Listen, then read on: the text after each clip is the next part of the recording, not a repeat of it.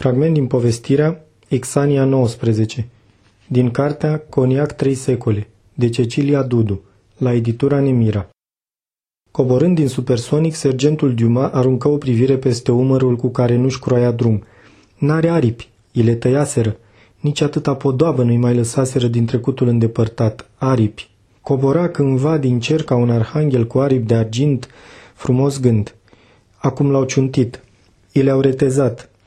Se duc toate podoabele, domnule. Un glonț, asta era. Un glonț rece și înfiorător care te făcea să te gândești la... Păi, ce înseamnă un glonț?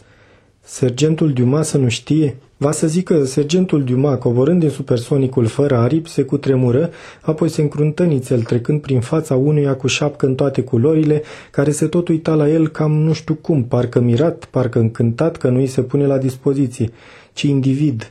O fi de la cinematografie sau de la tele... Ei, și ce-o fi vrând, să mă duc eu la domnișoara Jacqueline fără ținută de gală?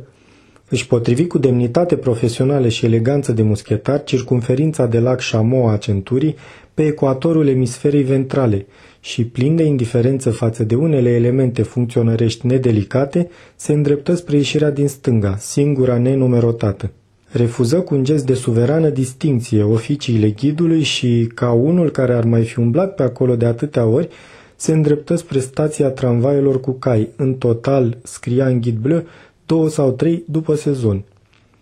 Totuși citi spre deplină încredințare pe placa albastră de desubtul unei săgeți roșii îndreptate spre sud-vest, Exania 19. Apoi plăti, fără să clipească în hârtii de 100, un loc la Imperială.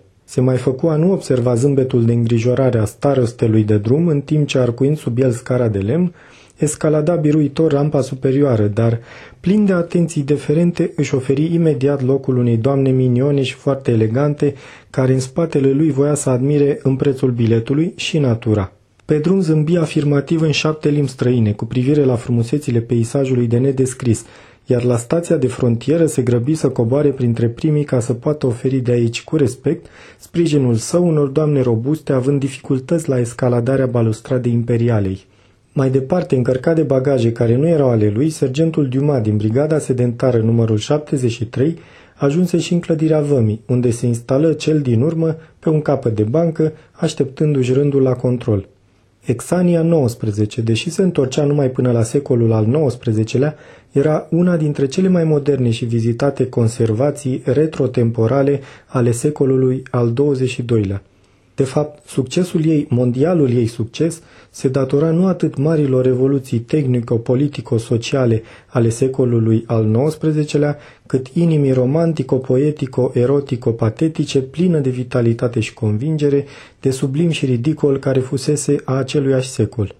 Doctorii în medicină o recomandau pentru toate variantele ei de splin și astenie, dar toată lumea cultă era convinsă că o cură de romantism autentic la Exania 19 are efecte salutare asupra tuturor maladiilor sufletești, de la blazarea prematură la suprarealism și de la delirul cibernetic la inspirația artistică, oricât de scump ar fi costat ziua de viață în acest loc al timpului static. Vameșii, curtenitori și amabili de altfel, exercitau un control foarte riguros înainte de acordarea ultimei vize de intrare – toate obiectele și bunurile aparținând civilizației secolelor al XX-lea, al XXI-lea, al XXII-lea și viitoare trebuiau declarate și depuse spre păstrare în depozitul de tranzit al vămii. Oaspeții erau apoi conduși la primul magazin universal al stațiunii, de unde își puteau procura ultramodernismele secolului. Gramofoane cu uriașele lor pâlnii festonate roz sau bleu sau lila, aparate de dagherotipie, becuri Edison și zvelte lumânări de spermanțet, lămpi cu veritabil ulei de rapiță sau lornioane, brelocuri, evantaie și atât de prețioasele sticluțe cu săruri, mătăsuri de mătase, lâneturi de lână și veritabile postavuri. Plecarea către diversele puncte interioare era asigurată grație atât de serioasei companii, CF Stevenson Racket, de trei ori pe zi, cu peste 30 de km pe oră. Sergentul Dumas trecuse aproape nevămuit. Ba, unul dintre funcționarii gării, Denis Papin, îl întrebase dacă a venit acolo pentru angajare. Oferta la măgulii nespus. Observați el de la început că avea de-a face cu funcționari serioși, dar chipzui să amâne pe după pensie sau, dacă i s-a întâmplat ceva cu povestea asta care intrase lui în cap. Acum avea alte treburi, fapt pentru care își mai verifică odată ținuta de gală și mustața verticală ascendentă în fața unei vitrine Deuxième Empire. Vila domnișoarei Jacqueline Evarist o descoperi singur. În fața ușii de intrare își spuse că era mai prudent să apese respectuos pe butonul soneriei electrice cu clopoțel bel și pile Le Clancher decât să atragă atenția scuturând de zăbala leului de bronz învechit.